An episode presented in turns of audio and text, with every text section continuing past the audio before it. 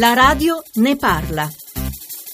Buongiorno, sono Maria Emanuela, vivo in provincia di Trento. Ho avuto esperienza diretta per l'uso terapeutico della cannabis per curare mia madre affetta da demenza senile e in un anno praticamente lei ha recuperato un modus di vivere accettabile un anno fa invece quando la portai a casa urlava tutto il giorno e di notte doveva essere sedata pesantemente. Io penso che la cannabis terapeutica dovrebbe essere messa a disposizione di tutte le persone che ne avessero bisogno eh, e dovrebbe essere chiaramente coperta dal Servizio Sanitario Nazionale perché il costo all'acquisto su prescrizione medica con l'attuale normativa eh, è molto elevato, circa 200 euro al mese e non tutti possono permetterselo.